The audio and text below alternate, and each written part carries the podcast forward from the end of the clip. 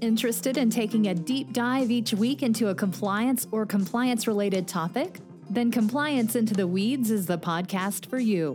Join Matt Kelly, the coolest guy in compliance, and Tom Fox, the voice of compliance, as they go into the weeds to flesh out a story which you can use to better inform your compliance program.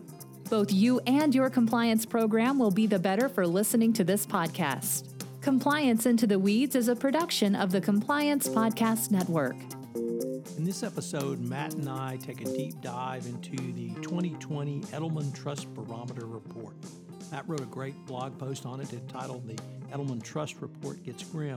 We take a look at some of the raw numbers and then how the trust report has gone down in developed countries, the issues that particularly are of concern to compliance practitioners, and really the growing divide between the haves and have-nots around trust, trust for government, trust for businesses, and trust for the community as a whole. It's something that every compliance practitioner needs to be cognizant of, particularly when employees at companies not only lose trust, but actually take action against companies that they think are moving against the public interest, and we cite certain examples of that. It's a fascinating podcast on a subject that comes up annually from the Edelman Trust Report. Matt did a great blog post writing it up. It's something that, although the news is grim, I think it will help you as a compliance practitioner putting together your compliance program. Hello, everyone. This is Tom Fox, the voice of compliance and the compliance evangelist, back again with Matt Kelly, the coolest guy in compliance, for another episode. Today, we're going to take a look at the 2020 Edelman Trust Barometer and a blog post that Matt put up last week entitled Edelman Trust Report Gets Grim.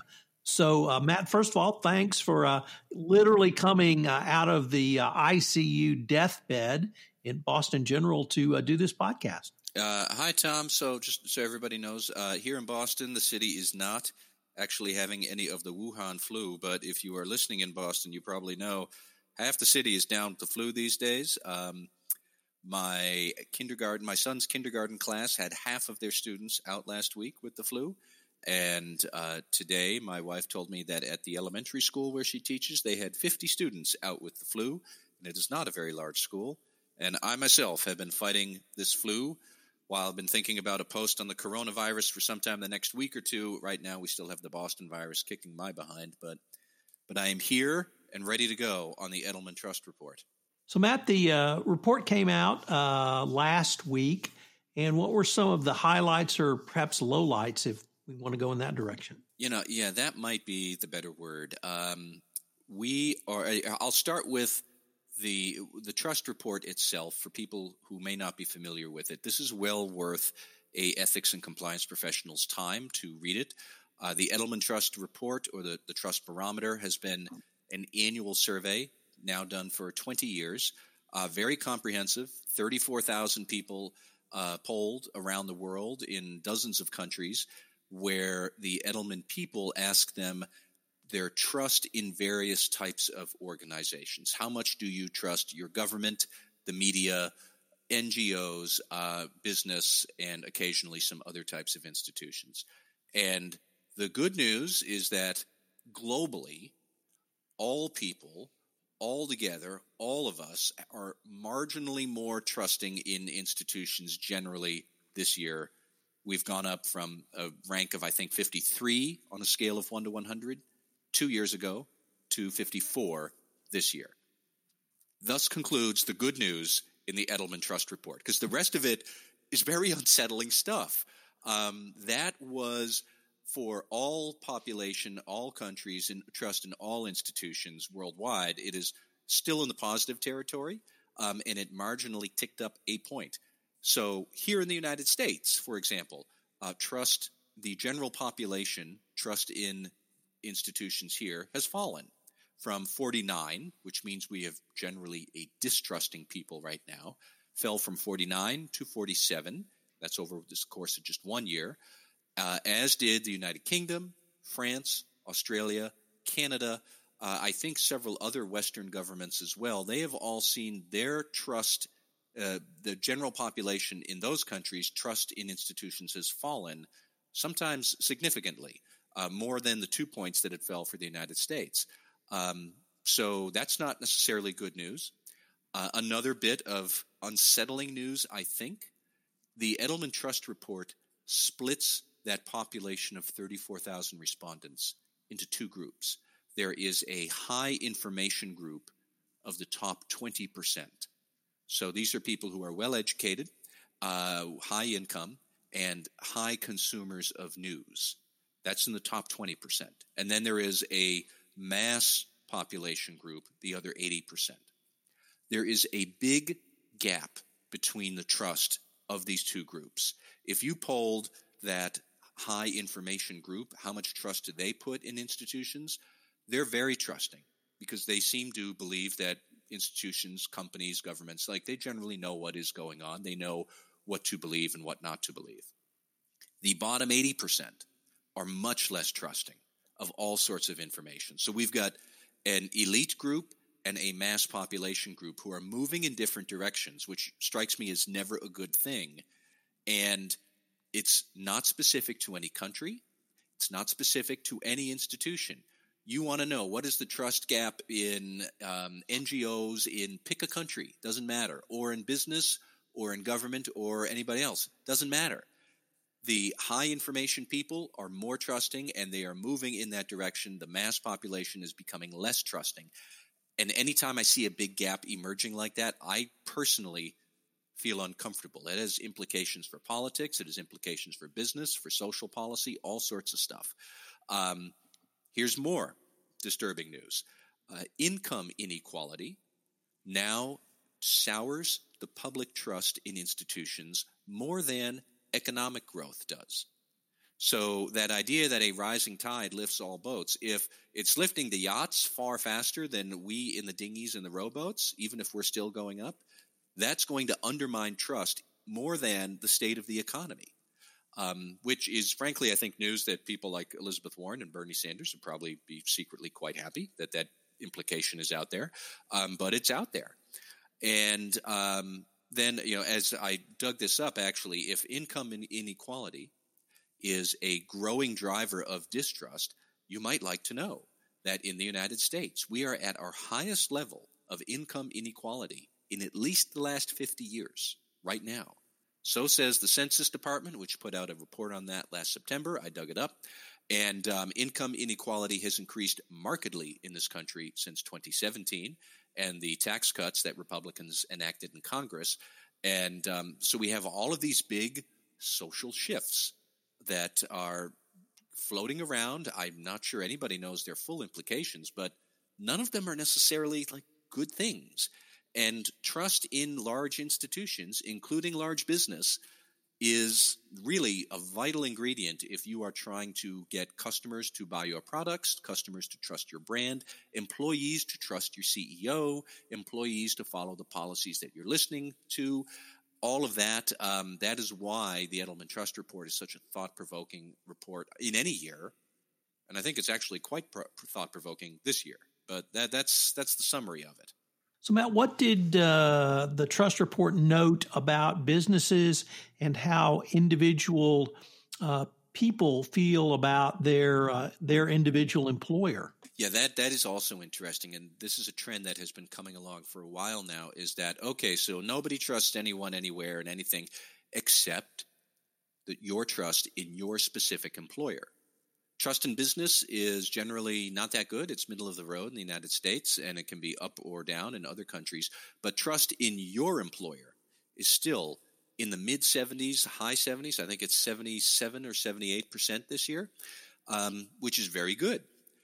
Except that in addition to employees trusting their own company to do the right thing, they do not necessarily trust businesses generally to do the right thing, only their own, but they are feeling that businesses need to step up and be more vocal about various social issues that governments seem unable to solve, such as climate change or pay inequity, or how to take care of employees, workforce training if we are all going to lose our jobs. from automation or something like that. So here's the statistic I'll throw at you. It is important that my employer's CEO speak out on these issues. 92% said yes. It is important that my CEO speak out. On what issues? Okay. Training jobs for the future, 84%. Ethical use of technology, 81%. Income inequality, 78%. Climate change, 73%. Immigration, 62%. So there is a lot of trust employees are placing in their specific employer. Good. That's an opportunity for people. Except that they are expecting their CEOs to step up and lead, not just have really cool compliance programs and policy management tools, but to take a stance on what could be some very difficult, divisive ethical issues. And then the CEO is going to point the direction, the company is going to follow, and I could see that also being a very polarizing thing that companies will have to deal with. But that's where we are. I think you're absolutely spot on in terms of there are a lot of implications for the compliance practitioner in communicating not only cultural issues, compliance issues, ethical issues, but the report shows, or at least your blog post highlighted, some specific industries where trust seems to be lacking for a variety of stakeholders. And I specifically point to the tech sector. What did you see in that area? Yeah, nobody trusts the tech sector. And given some of the ridiculous things that, frankly, we've seen from companies like Facebook, I can't say I blame them, where it was basically sharing user data without their consent to parties, possibly foreign governments that were looking to sway the 2016 election. That certainly sets a sour taste in people's mouth. Just this week, yet again, I saw another statement that Facebook will not crack down on false or information in political ads and outright lies. Facebook believes it is not its place to do that. Well, a lot of people disagree, and so a lot of people do not trust Facebook to do the right thing. And so if you are a ethics and compliance professional at any large tech company, could be Google, could be Amazon, could be Facebook, could be Apple. You're going to have an uphill battle, probably trying to convince all stakeholders generally that the company should be trusted. And I know that compliance officers are going to say, look, man, it's not my job to handle shareholders. It's not my job to handle necessarily the public. We worry about ethical conduct for employees. That's our priority. Compliance officers are right to say that. But here in the real world, there's a very blurry line between stakeholder groups, and I think social media has allowed different factions within separate stakeholder groups to find each other and start to form alliances and to try to hold companies accountable to their own ethical standards, not what the company wants. So you could be working with the Trump administration on, I don't know, immigrant detention at the southern border, and you're going to alienate customers, you're going to alienate the public, you're going to alienate the employee base. Not all of those three groups, but you'll alienate some in each of those groups. And what's new is they will be able to much more easily find each other and form a sort of a coalition to try and pressure the company. And look, it's going to be up to the CEO ultimately to decide what to do with that kind of a problem, but don't underestimate the severity of a problem that can be. It can be very disruptive to people. And I think a lot of compliance officers know that. It is what it is. But yeah, I think that the tech industry in particular has a lot of work it needs to do to be able to regain or gain for the first time people's trust in what they're doing. And last summer, we saw the Business Roundtable statement on the purpose of a corporation. Would you see that as an effort to, if not get ahead of some of the issues raised in the Edelman Trust Barometer, to begin to address those or have a framework to address those if they move forward as they've said they would? So the if they move forward is one big part there that gives me pause. And I don't necessarily know if I would agree with them trying to get ahead, or might I say trying to dodge the bullet of more aggressive assertive stakeholders out there. If you read through the trust report, you can see that there really is a simmering resentment among a lot of people who I will put it this way. There, let me find some of the other statistics. 55% of Americans believe that they are at high risk of being left behind in the economy, and 57% fear that they will be worse off in 2025 than they are today. 55% fear they are, quote, losing respect and dignity that they once had. So there's a lot of tension there. There's a lot of resentment. And I'm pretty sure that if you took a right-wing Republican and a left-wing Democrat, they would probably both say, yeah, I feel like I'm at risk. But they feel very different types of risk, and they're going to be pointing fingers at each other.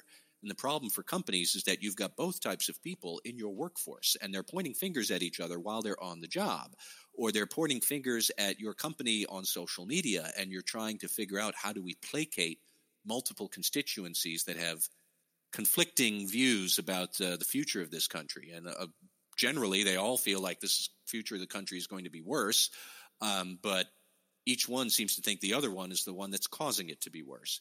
So I don't quite know if I answered your question or not there, Tom, but I mean, like, it sticks in my mind that there's a lot of resentment that CEOs are aware of.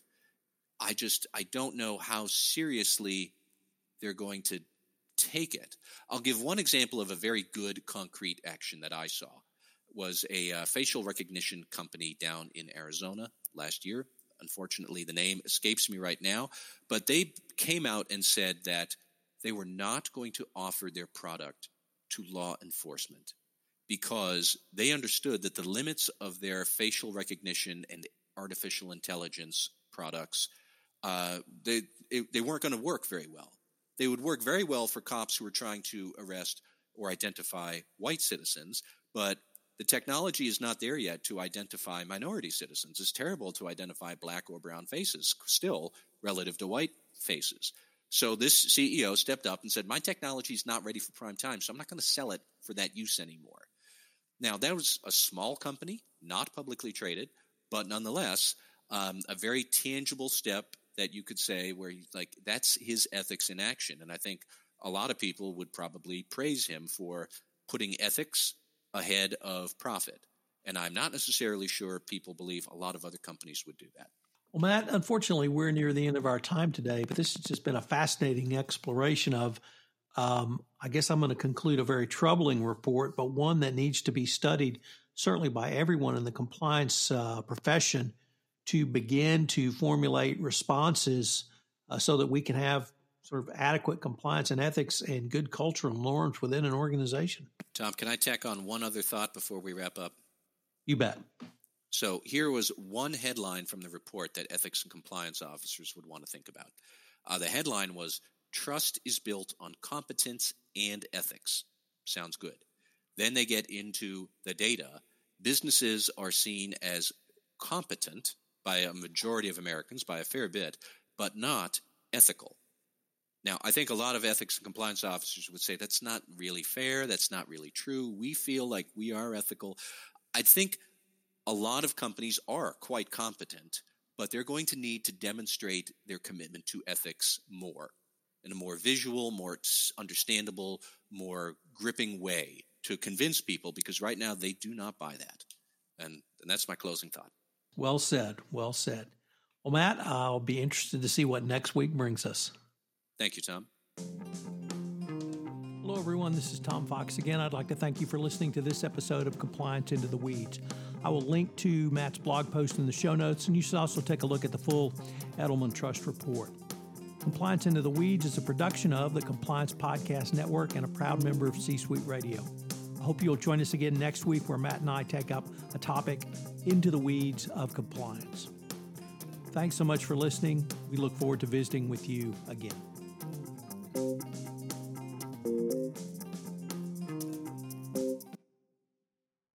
This podcast is a part of the C-Suite Radio Network. For more top business podcasts, visit c-suiteradio.com.